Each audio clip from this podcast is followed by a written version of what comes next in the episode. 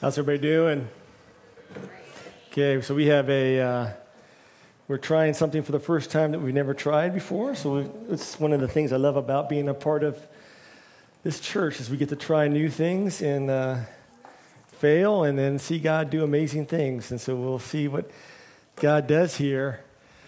If you're here for the first time, I want to welcome you to uh, Watermark Community Church. Um, my name is Tobin Miller. I'm uh, one of the pastors here, teaching pastor.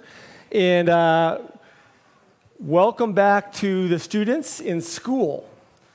Now, I don't know how you feel when I say that. There was a part of me as an adult that felt like, well, once my kids get to school, then whew, everything's good. But what I didn't realize is that when they get to school, I have to help them get to school. I have to help them get off, and I have to get their clothes ready, and I have to get every these things done, and I need to push them out the door and get them to the bus. And sometimes by the time I start my day, I'm just uh, out of control in my mind, and I have to spend 15 minutes praying. And then when they come home, I have to help them with homework and make sure they're doing their homework and making sure they have homework. And sometimes they say you have homework and they don't have homework. And it's just this kind of crazy world. And in the midst of this crazy world, one of the things that has helped us as a family is to come together at night to have dinner together. And so we try to, imperfectly, come together for dinner at night and just to kind of have a debriefing time with our kids. Again, we don't get to do it every night, and sometimes it's an amazing thing that we can do it, but we feel like it's really important for our kids because we come down and we kind of debrief their day. It's a day that we, time that we ask them questions and we get feedback. And we try to understand their perspective. And so coming back just from the States, they have a lot of questions they're asking us about what they experienced in the States and why don't they experience it here in Hong Kong. And so one of my kids is always asking me, how come drinks are so expensive in Hong Kong? Because in the States, drinks are for free or almost for free. And we did this terrible thing this summer. We took our kids to this restaurant called Chili's. If you have a lot of kids and you go to the States, never take your kids to Chili's because it will haunt you the rest of your life. It is amazing food, but they just keep bringing the chips out and the salsa out and the free drinks out. And my kids are just kind of going crazy. So the chips and salsa and drinks and refills and refills, and it doesn't cost hardly anything. You know, you take them to 7 Eleven and it costs $1 for a Diet Coke this big, and it costs $1.10 for a Diet Coke that big. So what do you do? How do you choose? And so, as we're leaving Chili's, and they've had like 15 drinks of soda and they're jumping off the walls, the stewardess, uh, the stewardess, the waitress looks at one of my kids and goes, Do you want a to go cup? and my kid goes, A to go cup? What is that? And she goes, Well, we give you this cup full of drink and you can take it with you as you go. And my kid goes, I love this place. How come Hong Kong doesn't have a to go cup? It's amazing. And so we have to debrief about those things. Uh, we have to debrief when my kid comes back in, last night and they're talking and they said, you know, when I was at in America, I was talking to people. We went to camp and they were asking where I was from, and we had to ask. You know, they said, well, we're from Hong Kong. And then the next question was, do you speak Japanese? my kids don't understand why people think that when they're from Hong Kong, you have to speak Japanese. And I had to explain to them that Americans are geographically challenged and that we think there's America and everybody speaks English, and then the rest of the world speaks Japanese. and so we have these debriefing times, but one of the things that's been helpful is it helps us to understand where they're coming, what they're thinking, and a lot of times we just talk about what does it mean to be a family.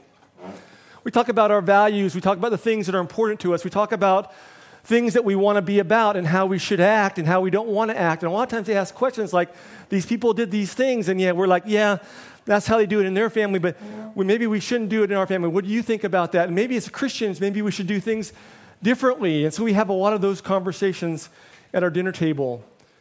And you know, the Bible is full of those type of conversations. That's what the Bible's purpose is. The Bible's purpose has two purposes. It gets us to, gets us to God, and it tells us then how we act and how we walk as the family of God. And today we're looking at a passage in Acts 2. We've actually, the last three weeks, we've looked at this theme, and this theme is how do we act or how should we react or how do we live in this in between time? That Jesus came, he lived, he died, he rose, and then he went into heaven and he left his disciples there. And then we had this in between time, this this, this time of we don't know what to do and if he's coming back and when he's coming back. And two weeks ago, we talked about stewardship, and we said that the Bible says that everything that God gives you, every little jot, your, your intellect, your ability, your health, your unhealth, your family, your kids, your wealth, your cars, all these things, all these things are God's. And he gave them to you, and he just wants to bless you with them, and he, you can do whatever you want with them. But in the end, he's going to come back and he's going to ask you what you did with those things. And we said the theme that he does when he gives us these things is he wants us to use them for his kingdom. He wants us to make his name great. He wants us to do business for him. He wants to set up shop so that more people understand about Jesus. But he gives us all these incredible blessings. Last week we talked about prayer, we said that Jesus told his disciples that when I go away, you're going to be lonely and you're going to be discouraged, and the world hates you, and it's going to crucify me, and it's going to try to crucify you sometimes. Sometimes you feel like that in your office place as you try to walk with the Lord. You feel, you feel crucified, you feel alone, you feel outnumbered. And Jesus says that's, that's what's going to happen. And, and I want you to pray to me because I will be there. I will meet you in a very special, supernatural way. I will come in and, and I'll be with you, and you need to trust me on this. And so we talked about how some of us have a hard time trusting Him on this. Some of us, when we look at God, we see Him more as an unjust God an unjust judge, someone who doesn't want our best at heart. But the, Jesus kept reminding us that, yes, He loves us, that God is good, that He's going to make all things right. All the injustices you feel, all the things bad done to you, everything that's happened to you, and you're like, wow, how could that happen if God were really good and He was here?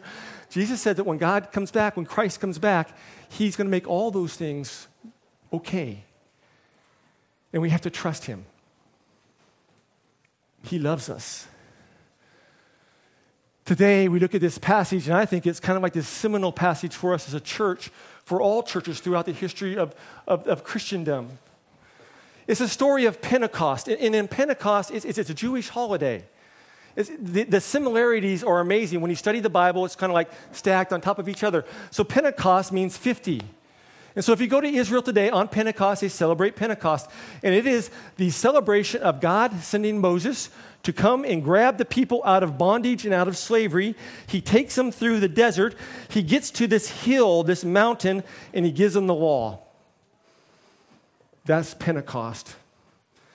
Now, 2,000 years ago, the story says that we're at Pentecost. And in the Temple Mount, there's over 500,000 Jews crammed in this place.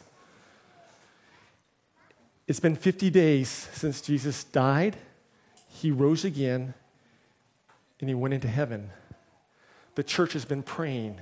What do we do? There's only 100 people there, 120 people. And all of a sudden, the same thing happens.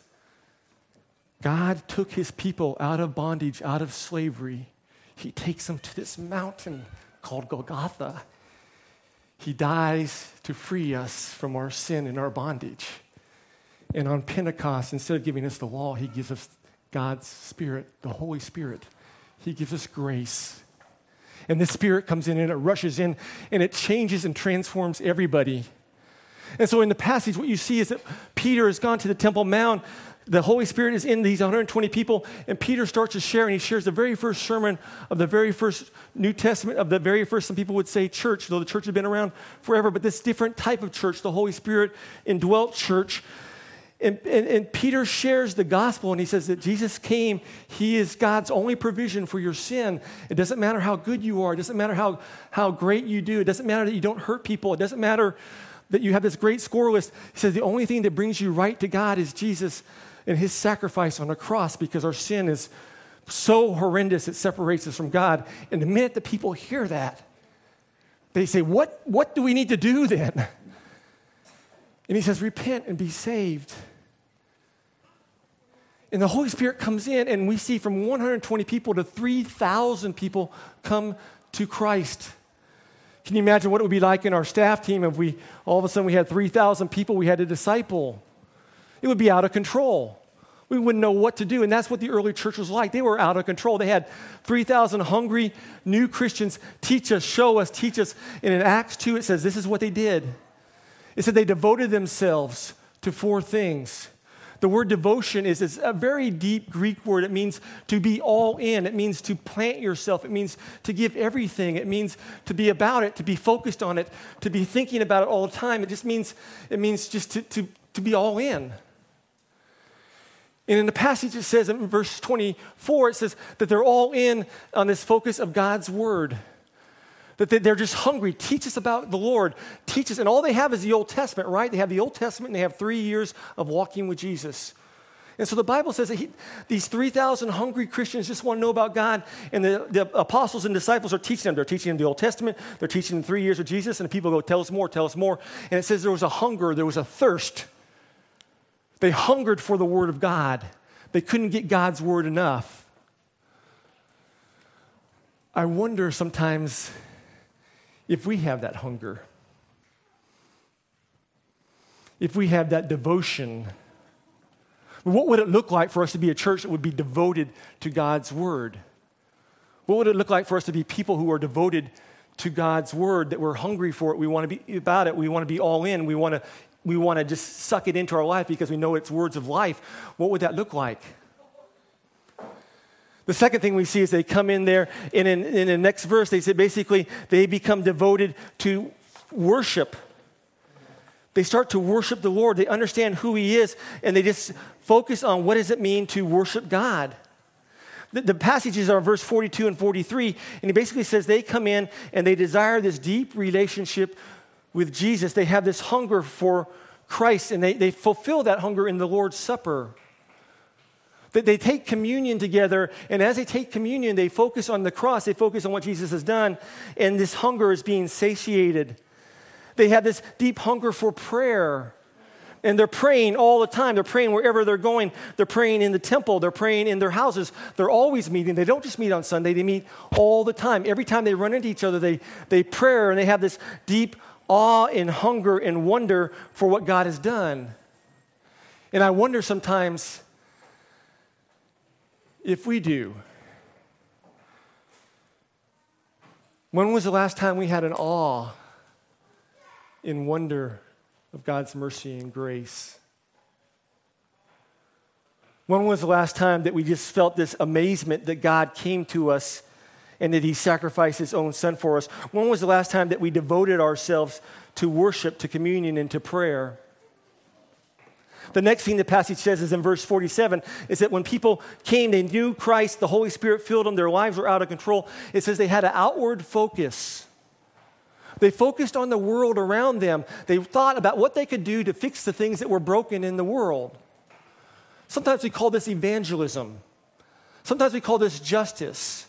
But what you see in the passage in verse 47 is that as they did this, as they shared, as they did about God's kingdom, the church continued to grow and it continued to grow and it started to change society. And within about 150 years, the Roman Empire went from a pagan empire to a Christian empire because 55% of the people had faith. Because the people who came to know Christ were indwelt by his Spirit and they had a hunger and they, they wanted to devote themselves to fixing things, to making things right. And the last thing that we see in this passage is that in verse 42 is that when they came to know Christ, they had a hunger and a devotion for fellowship. The word there is, is a new word. It's never been used in the New Testament or the Bible before. The word in Greek is koinonia. Koinonia. Can you say it with me? Koinonia. So this koinonia came in, and what it means is, is it means other focus. It means to be focused on other people. It means to be doing things for other people. It means to be sharing, it means to be giving, it means to be living your life with other people. It means actually to be in partnership. Koinonia means to be in partnership with God and to be in partnership with each other. It means to be working together. It means to be depending on each other. It means to be thinking of others first. I wonder what it would be like if we were a church and people came in and instead of saying the very first thing, maybe, what does this church have to offer me? How are my needs going to get met? Yeah, I need to go to another church because it didn't really meet all my needs. I know I'm going to offend some people, but we want to speak truth here. What would it be like if we came in and instead of saying those things, we said, How can I serve here? What has God called me to do here? What are the gifts that God has given me? How can I make this a better church? How can I make this a better fellowship? How can I make this a better community? What am I going to be devoted to? What if our attitude was like that of the early church? And we thought of others instead of ourselves as a church, we are on this mission, and this mission is to pursue this devotion, to pursue this idea of being all in, to pursue this thought of we're here to worship, to make name, God's name great, to create fellowship, and to be outwardly focused. And as we've done it, God has brought some amazing staff to us, some amazing staff. And so you're going to get a chance to hear from some of them about what does it look like for us to pursue this uh, devotion to the Lord. So I'm going to ask Natalie and Eric to come up first. Watermark. It's so good to be here with you this morning, and this is a really exciting day. So, if any of you went to church um, growing up, do you remember going from kids to youth? Does anybody remember that? Alfie does. Rick does. Eric does. Okay, it's a big deal. so that's what's happening today. Some Watermark kids in our surf class are transitioning to youth. So we're handing them over to Eric. And uh, Eric will need your prayers. So uh, we are going to do a little ceremony right now. And could I have the, any surf kid that is going to transition to youth come up here right now? Um, awesome. Thank you. So, before I get started, before we actually talk about this transition and recognize the kids, I wanted to talk about appreciation. So, without our volunteer leaders, uh, these kids would not have grown how they have in the past two years. And so, we want to thank you for the investment that our leaders have made in these kids' lives. And these kids today stand up in front of you as leaders, as the church's leaders today, and are growing as the church's leaders. So if you can see, if you look around our church, they do contribute. So they hand out snacks and they hand out pamphlets. And so they are your leaders today. So we want to recognize them as that. And as they transition to youth, they're going to become even stronger leaders. So we're excited about that, and we're excited about how they love Christ and how they're growing in their relationship with Christ. I also want to charge any of you and encourage you that if you haven't volunteered yet in our kids program, that we would love for you to just give it a try and come take a look at a class because we do need more leaders. We pray every week for more leaders, and um, it's an amazing investment. You plant seeds in these kids' lives in order so they can uh, grow to love Jesus and um, grow to teach others about Jesus. So we want to just take some time to thank you guys for that. Eric, do you have a few words? Yeah, in terms of the youth ministry, we're super excited to have this many new kids joining us. Also, super terrified. Um, and I think, yeah, as a church, we have a huge responsibility towards this group of kids. Um, you know, in terms of the youth ministry, we meet on Friday nights and we have stuff on Sunday mornings. And if any of you are interested, there are a lot of kids, so we need lots of help. But I think even if you're not free to help on those times because you have other ministry commitments and stuff, we as a church family can definitely invest in the lives of these kids. Um, traditionally, youth ministry models said that you want to have one volunteer for every five kids. But more recent research has actually shown if you really want to impact uh, teenagers for Christ, you actually want to have five adults investing in every one kid's life. And it doesn't have to be in terms of like, oh, we have 20 kids at youth group, so we need 100 adults there. But just things, simple things like saying hi to them before and after church, getting to know them, you know, while we're standing around having coffee. Small things like that can make a huge difference in these kids' lives. So I, my challenge to you as a church is to to welcome these kids and the rest of the youth that are already in the youth group, to make them feel like part of the family um, and not to think of them. I think often we, we say that they're the future of the church. And so we say we don't really need to worry about them today. But if you think about it, they're in the church today. They're very strategically placed in their schools, in their families, among their friends, on sports teams to have a huge impact for Christ today. and the the things that we can invest in them today aren't just things that are going to bear fruit 20 years down the road, but they're things that can have an impact today or tomorrow in schools and in families around Hong Kong. So I challenge you as a church family, get to know these kids, um, invest in them, find out what they love to do, find out what their family life and school life is like. Just be a friend to them and welcome them as part of your family. And so, um, Eric, would you like to pray for our kids and youth? And then, kids and youth, you will be dismissed after this. Thank you, church.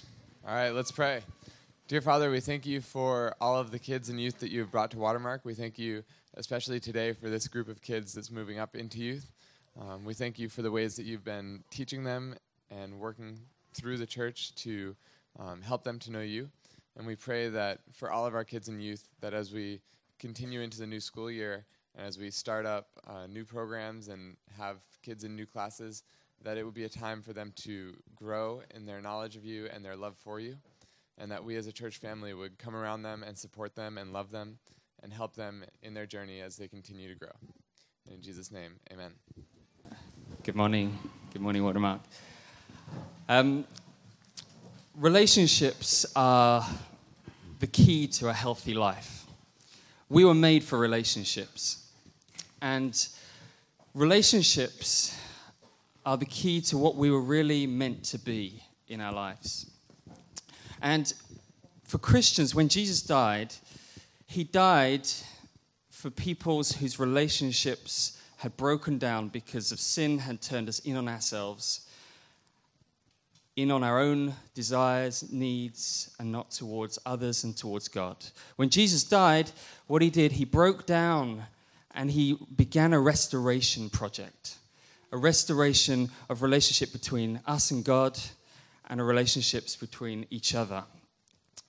And what you see when we're looking in the book of Acts is this you begin to see a glimpse of what Jesus' restoration project, Jesus' death, has accomplished. You begin to see what it was always meant to be a glimpse of the way our lives are meant to be in restored relationships. These relationships, which are not just centered on ourselves, but are outward focused. And as you, as you look in Acts, maybe you think, as I do, wow, that looks amazing. You see how they're devoted to one another, how they just seem to be sharing everything. And it sounds like, I wish that could be true. I would really long to see a community that was like that. But then you walk out of the door, and the reality of Hong Kong life just hits you, and you settle for the same old way of doing church that you've always done. And yet, why are we like this? Why, when Jesus' death is meant to change everything, is life sometimes so like that? In Hong Kong, life can often be so busy because what you're doing is, and what I'm doing, and what we're all doing is, we're filled up with so many different things. We have if you're a Christian, there are so many meetings to go to. There are Bible studies to go to. There are ministries to be involved with. And on top of that, you have social gatherings, you have kids' classes, you have X, Y, and Z. There are so many different things. And then when you hear us talking about community group and what it means to be involved in, um, in a community like you see in Acts, it feels like, okay, maybe I have to go to a community group, but community group becomes just a meeting you go to. Maybe just you attend it for a couple of hours, it's nice. Maybe you have a couple of social gatherings outside, but we don't necessarily invest our lives in each other. No one really knows my issues. No one really knows what's really going on in my heart. No one knows me deeply, and I'm not investing deeply in other relationships. And so, what we see is the community that Jesus died to create, which was meant to be a glimpse to the rest of the world of how amazing Jesus' death has been in restoring us what we see is sometimes we can be just like everybody else in Hong Kong, just busy and not investing in those deep relationships like we see in Acts. But imagine, imagine if we stop seeing church as simply a meeting we go to for a couple of hours a week, or even a community group meeting where we just go, we talk about Jesus for a couple of hours, and then we go and live the rest of our lives the way we do. Imagine if we saw church as people and relationships. Think about your family. Imagine if you in your family, you said, okay, 3 p.m. till 5 p.m. Sunday, we're going to be family. Now, maybe that happens in your family, but that's, that's not a healthy family. But often that's the way we view church. And yet, God's vision is far bigger. So sometimes we make that division between our lives and church, and we say, oh, Church is asking me to do a lot of things at the moment because we haven't understood that actually church is people and relationships. And when we become a Christian, we become part of God's family. And that means we have family responsibilities to one another, responsibilities to invest in each other's lives. At Watermark, how are we going to grow these deep relationships like we see in Acts? Well, our vehicle for doing that in Watermark is our community groups. This is where you can invest in people's lives, not just go to take, but go to invest. And uh, Alistair's going to just share something about what it could look like to be investing in relationships. Yeah, so Chris has uh, shared with us about um, how, how we can see uh, what happens in Acts that people are devoted to the apostles' teaching, to the fellowship, to the breaking of bread, and to prayer. Uh, how, how we could see that come into our church life. So, as he said, uh, we, we want to take the responsibility not just to turn up, uh, but to invest in each other's lives. And so, I'm going to talk a little bit about what that might look like, how, how we could do that. Uh, so, you know that in investing, um, there's a cost that's involved. You, you actually have to uh, put something in to invest, and then you, you seed it there, and it, it germinates and it, uh, it grows, and then you get a, you get a, uh, a reward out of it. Uh, you reap something from what you sow. And so, with investment in people, uh, we also need to spend the time uh, that there is, in, there is for us what seems like a cost that's involved. Um, and indeed, that was the case for God as well. As He came and invested in us, it cost Him the life of His own Son. Um, but as we invest in relationships, uh, we will begin to reap uh, the, the gospel community, um, a beautiful community that, that will arise out of that. Um, a community like we see in the book of Acts. If you're not already in a community group, then let me encourage you to, to have a look around and, and find one and join one. Uh, at the back, uh, each Sunday, uh, Chris, is, Chris is there with a list of community groups that are all arranged by location, and you can find one that is, uh, is close to you that you can, you can come to. And if you really struggle to make uh, one of the meeting nights, then don't just, don't just give up at that point and say, well, it's obviously not for me. Um, think about it as people not just an event that you go to. Um, you can meet up with people, uh, one or two people from within that a particular community group, and get to know people from there at different times. Arrange to have lunch with them on Sundays. Remember, it is the relationship uh, that we're looking for, and not just a meeting. You can also you can sow seed by joining a community group. But if you join with just a, a transactional mindset, um, uh, an attitude that says, I'm, I'm coming to take what I can uh, from this group and then, and then I can discard it, then that's not investing. Join it, join a community group, uh, but join it with a view to wanting to invest in relationships with people that are there. Um, and even if it seems like the group is too big for you to get to know everyone at once, well, get to know one or two people in it and spend the time there and then let the relationships spread out. For those of you who are already in community groups, community group members, um, or uh, ICF members for you guys in, in university, are you actively engaged in inviting other people to join your community?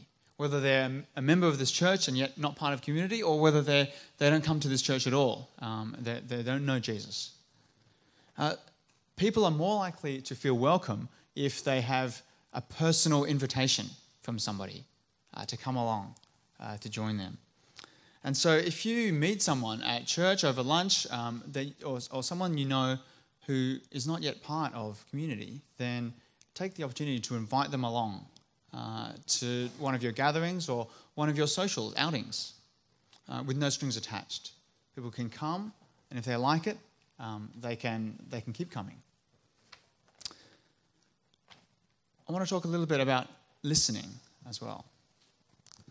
How often do we uh, spend so much time speaking that we actually don't get a chance to listen to one another?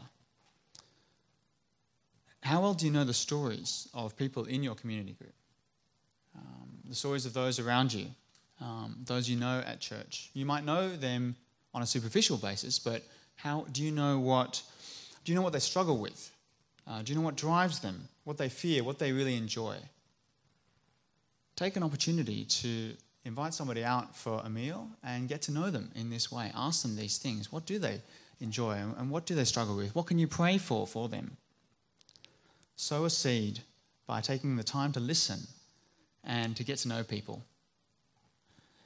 In these things, um, we, what we often find is that everybody's waiting for somebody else to ask, right? Um, and so let's break that cycle where everybody's waiting for everybody else by you taking the initiative to ask. And while we're at it, we don't just listen to one another's stories. As um, a church community that is centered around Christ and what he's done, we listen to God's story and, uh, and, and find ourselves as part of his story. So when, when we meet up with, with each other, then why don't we take the opportunity also to share and to listen to God's story and our experience of being part of that story? In Sydney, we used to do uh, something called uh, the one minute Bible study. Um, I'll explain it. Uh, so, we used to have uh, groups that would meet before work or during lunchtime um, with uh, people kind of in our building or, or close by, and we would meet to share uh, to encourage one another, to pray for our colleagues who didn't yet know Jesus.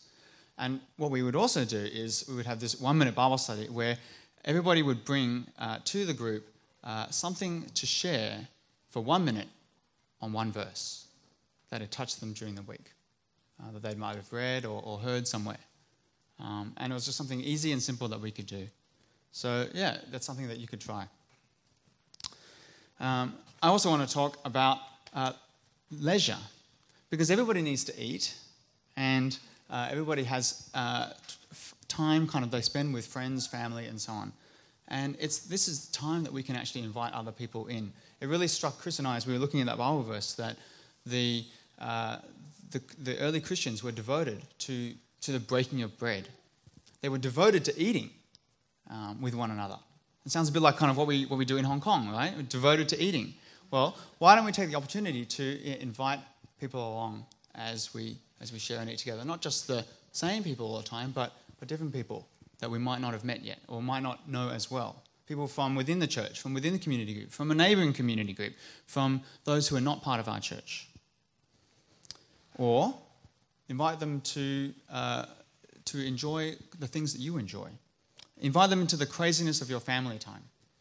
Uh, if you go to the beach, if you go swimming, if you play badminton or squash, uh, feel free to invite people along. Another family or another person from church, a community group, or a neighboring community group. Um, our own group uh, is planning to uh, kind of reorganize ourselves around these, these things uh, breaking bread, uh, sharing a fellowship, uh, teaching, and so on. And one of the things we're going to do is we're going to spend time each month gathering socially together, doing something around Hong Kong so that we can invite people along to it. Keep sowing those seeds of investing in relationships. As we do, we will reap a beautiful and genuine community life here at Watermark in Hong Kong. And it's that genuine community that adorns the gospel and uh, it attracts outsiders. Because as, as Jesus himself said, this is how everyone will know that you are my disciples if you love one another. Thank you, Alistair. A large part of being the church is, is not only to worship, you know, in these weekly worship services, not even just to be in community, but to actually worship God and serve God by being a community that serves the broader community around us. The community you see in Hong Kong, outside of the walls of your home, your workplace, and all of that.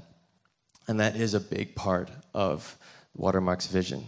You know, for many of us, our daily lives don't really involve um, brushing shoulders and engaging those who are poor, those who are hungry, the homeless, the abandoned, the outcast, the marginalized, the lowest rungs of the social ladder, so to speak.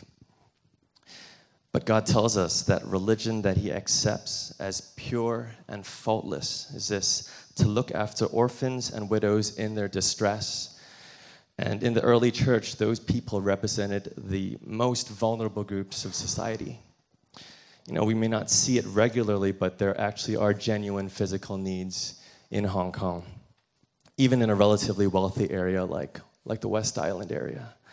Um, in the central and western district alone, over 26,000 people have a monthly income of less than $10,000. Hong Kong. Over 14,000 households have a monthly household income of less than 10,000, so an entire household. There are nearly 7,000 single parent households. And as we should know, the reality is that whether you're, you're rich materially or you're poor materially, the underlying poverty is spiritual. There's a, an emptiness in the human heart that only God's love can fill.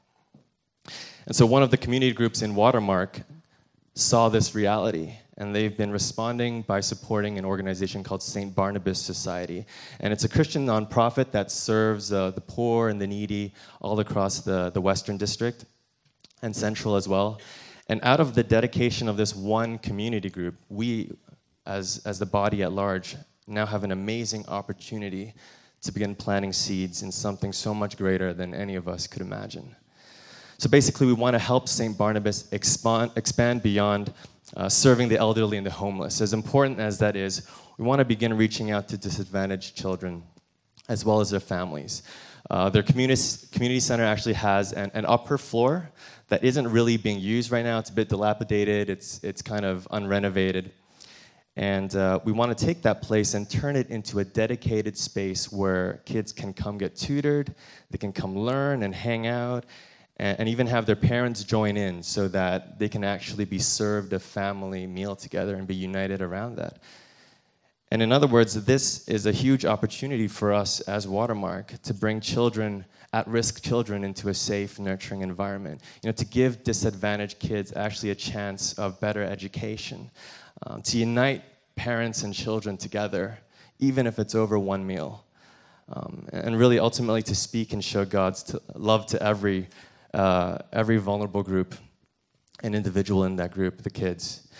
And uh, nuts and bolts, you can find out more about how you can get involved by going to the church website. Um, pens, iPads, paper, whatever. Please just write down watermarkchurch.hk slash community service watermarkchurch.hk slash community service. And of course, you can speak to myself or Mike Riveland from the Kennedy Town uh, Community Group.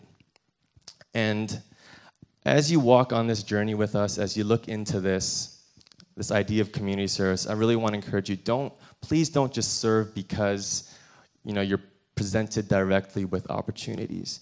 Um, we really encourage you to pray and be sensitive to the things that God is also burdening your hearts with, things that He's speaking to you. Talk within your community groups about things you can explore as a family. Um, you know, what might it look like for you to plant a seed in your community?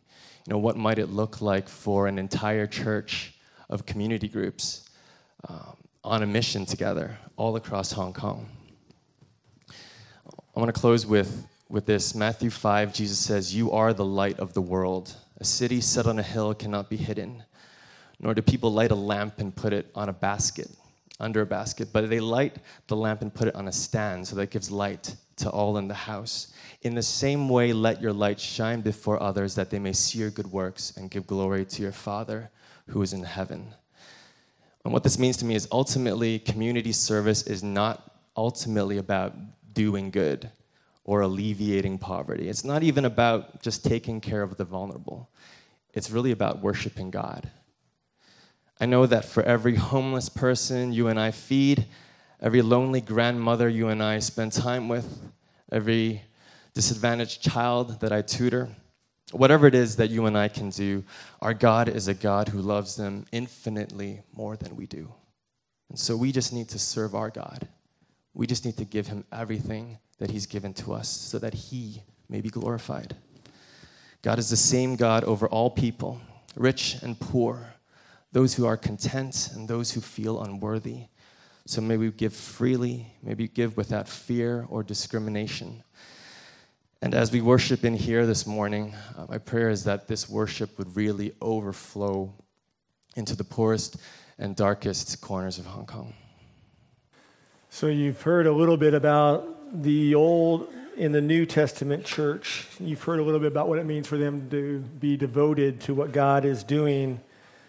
You've heard a little bit about um, what God is, we feel like God's doing in, in Watermark here, what we feel like He's called us to be about, what we, we're praying that everyone will be about here as we, we walk with the Lord. Let me ask you a question. And this isn't in the sermon at the beginning. This morning, as I was praying through it, I just feel like I need to ask this because I need to ask myself this question. I hope that you listen to what I say very carefully because I know that it will be misunderstood, maybe. But what if you're in here right now and you're listening to this passage about how the church was going to come together and they came to Christ and the Spirit filled them, and all of a sudden they started to worship the Word and worship the Lord and to serve each other and to give and to be outwardly focused? What if you've heard these passages right now and you're hitting here right now, but you have no desire to do that? I mean, what, what if you prayed the prayer long ago and you invited Jesus into your life, or maybe your mom prayed it with you, or maybe you went to a youth group and you were baptized, or your parents told you you were always raised up in a Methodist or a Catholic or a Protestant or a Lutheran church, and so that's who you are. But what if you don't have a desire for that? I mean, what if you have no desire and no push to devote yourself to serve? What if you have no desire to devote yourself to hear God's word and to devour it and to understand what it means to be a follower of Christ? What if you have no desire to worship the Lord? What if you're sitting here and you're saying, Yeah, I've heard these things, I see these things, but you know, I just, I have no desire to do that. I don't want to do that. I, mean, I, I've never done that. I don't want to be other focused. I don't want to be a steward of the resources. What if I've never tithed? What if I never realized that all the money that I have isn't really my money, but it's really God's money. And I hear these messages and I say, so what? I'm going to keep it to myself because God isn't good and He won't take care of me. What if you're here right now and you feel that way? What, what if you're listening to this passage and you realize that you, you used to do these things? I mean, you, you, you came to Christ one time in your life and you were all hungry for God's word and you used to hunger for his word. You used to love to come to worship. You used to pray unceasingly. You used to look at ways that you could serve in the church. You used to be othered focused. You used to use your money because you knew it wasn't your money, but it was God's money. And you used to be a steward of that. You used to pray for other people. You used to be concerned about the world around you, but now you're, you're not. What about us? The passage here says really clearly that the walk with the Lord, the Christian life, is about a relationship with God.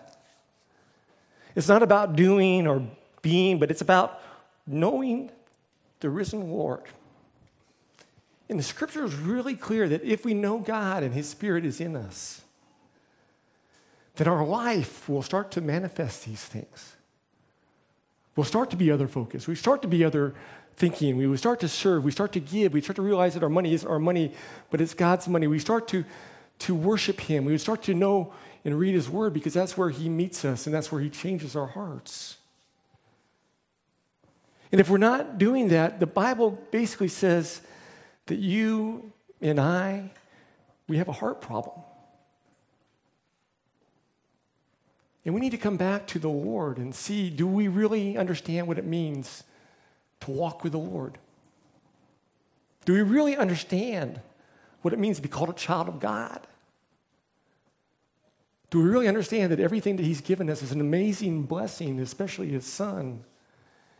But we're not to hoard it, but to give it to other people. And if we don't understand that, and if we don't do that, this passage and all the rest of the Bible says you have a heart problem. And you probably don't have the relationship with God that you think you do. And we don't want you to leave here thinking that everything is all right when God's word says that it's probably not. And you need to do some serious thinking and coming before the Lord and praying. Our prayer is that you wouldn't leave this time, you wouldn't leave the meal that we're about to go into without doing that. There's going to be elders and there's going to be leaders and there's going to be staff who would love to talk to you and love to talk to you about what it means to come to know the Lord and what lots talks about what it means to trust him and go on a journey with him what it talks about what it means to talk about planting a seed you know we place these things these bookmarks in your chair because this is the this is a verse that's meant a lot to us as a staff because the very fact that you're here right now when we started this church 43 people came over from another church now, now about 30 of them aren't here anymore they've been shipped out to to London and other countries. But the very fact that you're here right now is because they, they invested their lives, they invested their finances, they invested their gifting for that little time that God had them here. And this church is here now that you're taking part of. And our prayer is, is that you would think and pray and think about what it means for you to go on a journey with the Lord. What does it mean for you to be all in? What it means for you to give everything that He's given you for his service and for those who don't know him and for this world that's lost and needs to be redeemed. What would it look like for you to go all in and to plant a seed these next four months? What if it, just, just, just for four months, I'm going to get in Bible study. We're going to start some studies right now. My wife and other people are doing these Bible studies for new beginners and for old beginners, and they're going to be being rolled out here. Again, it's not a program, but we just want to get people deep. What if you decide, hey, we want to serve? What if we want to get into a community group? What if you just do that for four months and you trusted the Lord? For that? Would your life be different? We, we, we think it would be.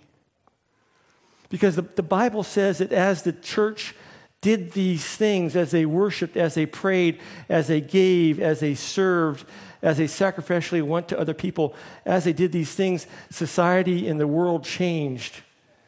And it changed mostly because of a relationship. The relationship was what they had with Christ and the relationship was what they had with each other. And when people saw that, it changed everything. And so we're praying for all of us as a church family that we would be all in. That we would realize that God is good, that we can trust Him, that He gave the most precious thing to us, His Son, and that the life He wants for us is so much greater and far beyond anything that we are experiencing right now.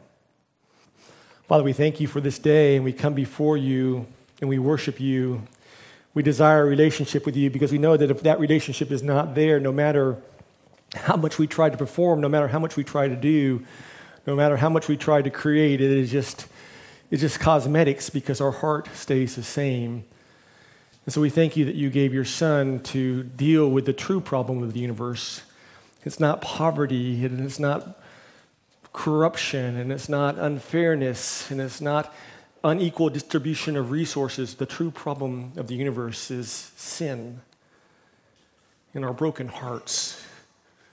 Because if that was fixed, then all the other things would be taken care of, as it was in your early church. And so we pray, Lord, that you would meet us and change us and convict us and heal us. And we're so thankful that you are merciful and for your grace and your mercy and that you never give up on us. You always come towards us. You are the God of second chances. And so we worship you this day. We pray all these things in your Son, Jesus' name. Amen.